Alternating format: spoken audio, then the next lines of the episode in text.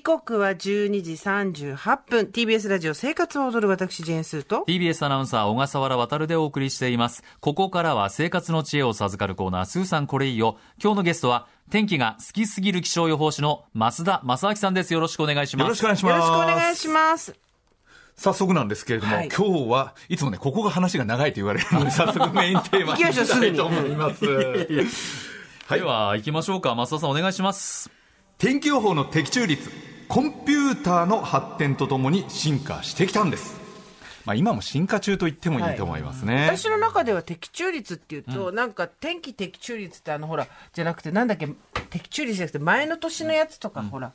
あ、天気出現率。ああ私、あれは結構信用するようにしてるんですけど。の、天気出現率というのは過去30年実際に現れた天気が、何月何日は何割の割合でありまして、晴れが8割の割合、曇りが1割、雨が1割と。実際の過去にあったものなので、まああれは嘘はつかないですよね。こっから先の話ですよね。こっから先の話は嘘をつくこともあると。嘘っていうか、まあ、外れちゃうってことだと思うんですけど、誰もいや意実はね図的に嘘をついたわけじゃないですよ。頭抱えてる。松田さん、いきなり頭抱えてる。いやね、あのーじゃあ5月のね、このコーナー何の話しましょうっていう、はいディレクターさんたちとお話しする直前にね、予報を大外して大雨っていうことがあって、あったあった。なんでこんな外れ方するんですかと言われちゃってだって、大雨って言って降らないって結構、びっくりな外れ方ですけど。いや、まあ、天気予報ねあ、まだ大外しすることあるんですけど、はいはいそれでもだいぶ当たるようにはね、なってきているんでね一人で裏行くわけにいかないですもんね、これね。いや、行くときは行きたいんですけど、一人だけ当てね一人だけデータベースがあってこそう、そですそうなんです。ね。で、まず大前提として、日本は天気が難しいです。予報が。はい。複雑なんですよね。あの、日本の地図想像してください。はい。周りを海に囲まれてますよね。はいまあ、どちらから風が吹いてきても、こう湿気が流れ込んでくるわけですよ。そうすると、その湿気が急に雲になったり、雨雲になったりということで、ちょっとしたきっかけで曇ったり雨が降ったりということになるんですよ。変化を受ける影響が多いってことなんですね。影響要素が。はいさらに、まあ、比較的狭い国土の中で起伏が激しいですよね。高い山がいくつもあったりして。そうすると、まあ、これもどっちから風が吹いてきたときに、その山にボンとぶつかると上昇気流が起こったり、その向こうでは下降気流になったりと。すっごいこの風が複雑になるんです。そうすると山の手前側では雨でも向こう側が晴れているとか、そういうのが日本の至るところで無数にあるというわけなんですよね。まあ。そもそも四季があるっていう時点でね、うん。難しいですこれよね。、簡単な地域とかもあるんですか？やっぱりね、砂漠地帯とか、それはもう、晴れと言っとけばね絶対そう、ほぼ的中率100%になりますし、まあ例えばアメリカとかでもカリフォルニアとかですかね、比較的晴れてます。乾燥してるので西海ねそうす。ると的中率が高くなりますか？ら、まあ大陸のね、予報官、予報する人に言わせてみると、よく日本のそんなに細かい予報を出しててよく当ててるねっていうふうな、うん、そういう場所なんですよ。ちなみに、何をどうしたらその的中率の上がるっていうもんですか、で、これもう一つ今の予報の大前提なんですが、今の天気予報というのはコンピューターの予報、計算というのがベースになっています。まあ、昔はそれこそ予報官が紙の上に鉛筆で天気図を書いて、この高気圧がこっちに来るから晴れ、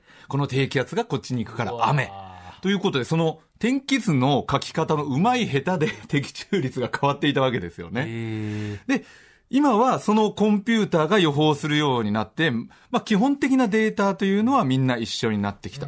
で、このコンピューターの精度、計算能力ですかね。計算能力がどんどんどんどん上がることによって、精度は上がってきているというのはあるんですよ。なんで、じゃあ、計算が速くなったら精度が上がるのかということなんですけどね。あの、コンピューターの中にできるだけたくさんの気象のデータを入れれば入れるほど、精度って良くなるんですよ。今の地球上、地球全体の、それこそもう、えーヨーロッパの今の上空の、この気、風がどうなってるか、気温がどうなってるかっていうのを、できるだけ細かく、たくさんデータを入れれば入れるほど、精度が良くなって当たりやすくなるんですよー、ね。そっち側まで考えて、そうそうそうそうそう。うん。地球全体のをたくさん入れれば入れるほど。ただ、データを入れれば入れるほど、当然、その風とか気温が1時間後、3時間後、6時間後、24時間後、えー48時間後、どうなっていくかの計算ってすっごい時間がかかっちゃいますよね。データを入れれば入れるほど。24時間先の天気予報を出すのに、データを入れすぎたことによって計算が48時間かかっていたら、まあ、意味ないよね。そう、間に合わんもう間に合わないということになっちゃうので、でも昔はそういうことがあったんですよ。だからデータがあっても、うん、ちょっとしかデータを入れられない。だからコンピューター外れるよねって。だったのが、コンピューターの計算速度がどんどんどんどんスーパーコンピューターになって速くなっていったことで、大量のデータを入れることによって、すごく細かく予報を出せるようになってきたというわけなんですよね。ねじゃあ、コンピューターの性能が上がれば、天気予報の精度が上がるなんてこと、そんなことあるんですか？あ、あります。じゃあもう、とにかく、そこだ。じゃあ、早く、早く、早く。早く、早く、早く。予想できれば、じゃあ当たんの？そう、当たるようになるんですよ。もっと今よりも。そしたら、おあの、つかぬことをお伺いしますが、増田さんは何をされるんですか？あ仕事がっていうことですか。いや、これね、あのーまあ、今、チャット GPT とか AI とかでもね、そういう文脈で言われることありますけれども、もう天気予報の世界ではですね、そのコンピューターが予報のしぶ仕事を奪うんじゃないかなんていう話はもう40年、50年ぐらい前からもうずーっと言われてきたんですよ。でも、我々、今も、ああ、そう。仕事してますよね。はい皆さんに天気予報をお伝えしています。じゃあ何をしているかというと、コンピューターが予報、コンピューターの予報というのを結局、道具としてうん。使ってるんですよ。まあ、どんどん精度が良くなってきているけれども、やっぱりコンピューターが出してきた結果って本当に正しいのって、最終的には人間がチェックしないと、やっぱり出せないんですよねさ。すがにちょっとこれはおかしいよとかいうこともあるわけでしょ、うん。ねえ、その天気はないよとか、その予報、これはそのまま皆さんには出せないねっていうことがあるんですよね。まあ、これね、チャット GPT とかもね、出してきたのが本当かどうか確でも認、過去面白になっちゃってますからね、今でもね。そう、本当に確、本当なのか確認が必要と言われますけれども、やっぱりそういう風なのって、今後も天気予報でもね、必要で、で、それ整合性をとって最終的に皆さんに責任を持って出すというのが、まあ人間の仕事になるのかなと。で、その天気予報なんですけれども、最初の話から結構それちゃいましたね。はい。的中率、じゃあどんなものかですけれども、まずクイズいきましょうか。一年のうち一番天気予報が外れる月は何月でしょうか？というのが、私さっき5月言ったけど、よくよく考えたら多分3月。3月。僕5月だと思います。えー、秋に変わるときか秋は。夏から秋に変わるときどう ?9 月。9月。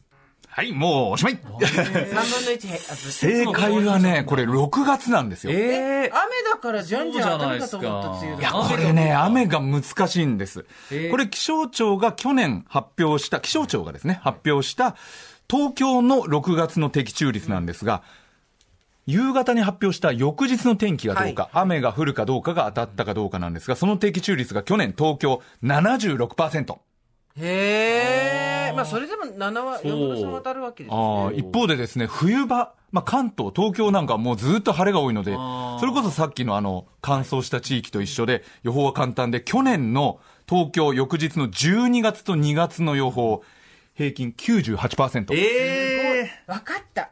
不安定だと当たらなくなるわけだ。そう、そうなんですよ。で、5月は去年、まあ、春から夏の中では割と外れにくくて、的中率92%。ー、あそんなに違う。うんな、じゃあ結構違う7割台って結構、そう、か6月になって急にガクッと下がってくるのは、スーさんおっしゃったように、その不安定。やっぱりね、細かい雨雲というのが、よく突発的なね、狭い範囲の雨雲というのが、この梅雨時とか夏場多くなってくるので、どうしても的中率が下がってくるんですよね。そう私たちも天気予報に期待することっていうのが年々変わってきて、昔は明日自分の住んでる都道府県あたりが晴れてるか、えっと、雨だかぐらいだったのが、だんだん東京の南部だとか、関東南部だとか北部もあるけど、もっと細かく知りたいっていうのが出てきましたよね。今、もう、あの、大きい現象というか、広い範囲に降る雨っていうのはかなりの率で当たるようになってきてるんです。やっぱり細かい現象が苦手。で、ちょっと動物を想像していただいて、大きい動物、例えば象一頭がどっちに動くかというのは、まあ、読みやすいですよね。それが小さいアリがたくさんいて、それがそれぞれバラバラに動いてるの、全部ドンピシャでどっちに動くか当ててくださいって。無理だね。そう。それ、あの、6月とか夏場の雨というのはそういう状態。狭い地域のものがどんどん。がバラバラに動くから、だからまだ難しいと。一番あれですよね。雨降るか降らないかって一番当ててほしい予報ですよね。だから申し訳ないんですけれども、ただ、なんとなく明日は怪しいよとか結構あっちこっちでは降るよまでは言えるので、なので、例えば天気予報で、局地的な雨とか、にわか雨とか大気の状態が不安定とかいう言葉を聞いたらですね、まあその日はこまめに雨雲レーダーをチェックしていただくというのが、まあ一番の今の対処法かなとなるほど。思いますね。私もそうしてます。例えば SNS なんかで大雨降ってきたっていうのがあった時に、あ、じゃあ自分のところに何時ぐらいに来るのかなと思って雨雲レーダーを見て、3、40分後だとか1時間後だってなったら、あ、この時間は外出ないようにしようとか、買い物早く行っちゃうとか、そういうふうに使ってるかな。それが賢い使い方だと思いますね。ちなみに今お伝えした的中率は気象庁の的中率です。民間気象会社、気象予報士によっては当然的中率変わってきますから。今変わってきますかって言いながら、上げるって。上がってきますからってことですね。ということがありますよね。はいでは、5月はよく当たるんですもんね。はいいうプレッシャーかけるね。5月は。ゴールデンウィークの日ごとのお天気をお伝えしていきまはいす。明日2日はですね、あ、これ関東地方ですけれどもね、はい晴れ。お、もうズバリ晴れ。おお。最高気温23度、カラッと晴れて気持ちいいですいいねで。すね。3日、祝日も晴れ。おし。25度、ちょっと暑くなってきおおます。いいですよ。4日も晴れ。おお来た。26度。はい暑いです。このあたりまでは絶対晴れと言えるぐらい。これコンピューターも人間も一致してますよ。はい。で、3日以降ね、日中結構暑くなってきますから、まあそろそろ半袖を出したり、はいはいあとは車を使う方はね、あの車の中あっという間に暑くなって熱中症、危け険ですからね、小さいお子さん残さないようにしてください。んとかもね、気をつけてね、お願いね。ですね。うんそして、今4日まで言いましたっけ、はいそう。で、5日はですね、まだ晴れ間があって天気持ちそうなんですが、5日ぐらいからだんだん雲が多くなってきそうです。5日最高気温26度。んちょっと暑いですね。26。あら。で、6日。この週末はいこのあたりから難易度が高くなってきます。まあ週末。はい、コンピューターはそこまでね、あのー 苦しいとは言わないと思いますが、それが代弁して我々が言います。6日はですね、コンピューターの予報も実はバラバラで、ええまあそれをまとめるとですね、予報今のところ、6日は日中曇りで夜から雨かなという感じです。うんなるほど。最高気温は25度。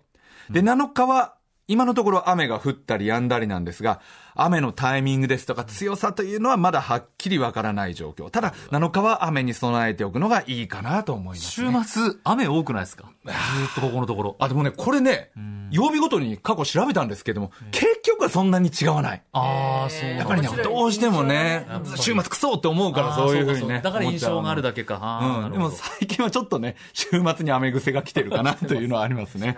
わかりました。ということでしたね。はいこれはあの、ザマさんと見解は一致しているということで揃えてきました。揃えてきました。ありがとうございますね。はい。というわけで、ここまで気象予報士増田正明さん、今月もありがとうございました。した次回は6月5日月曜日ですと。いう間近ですね。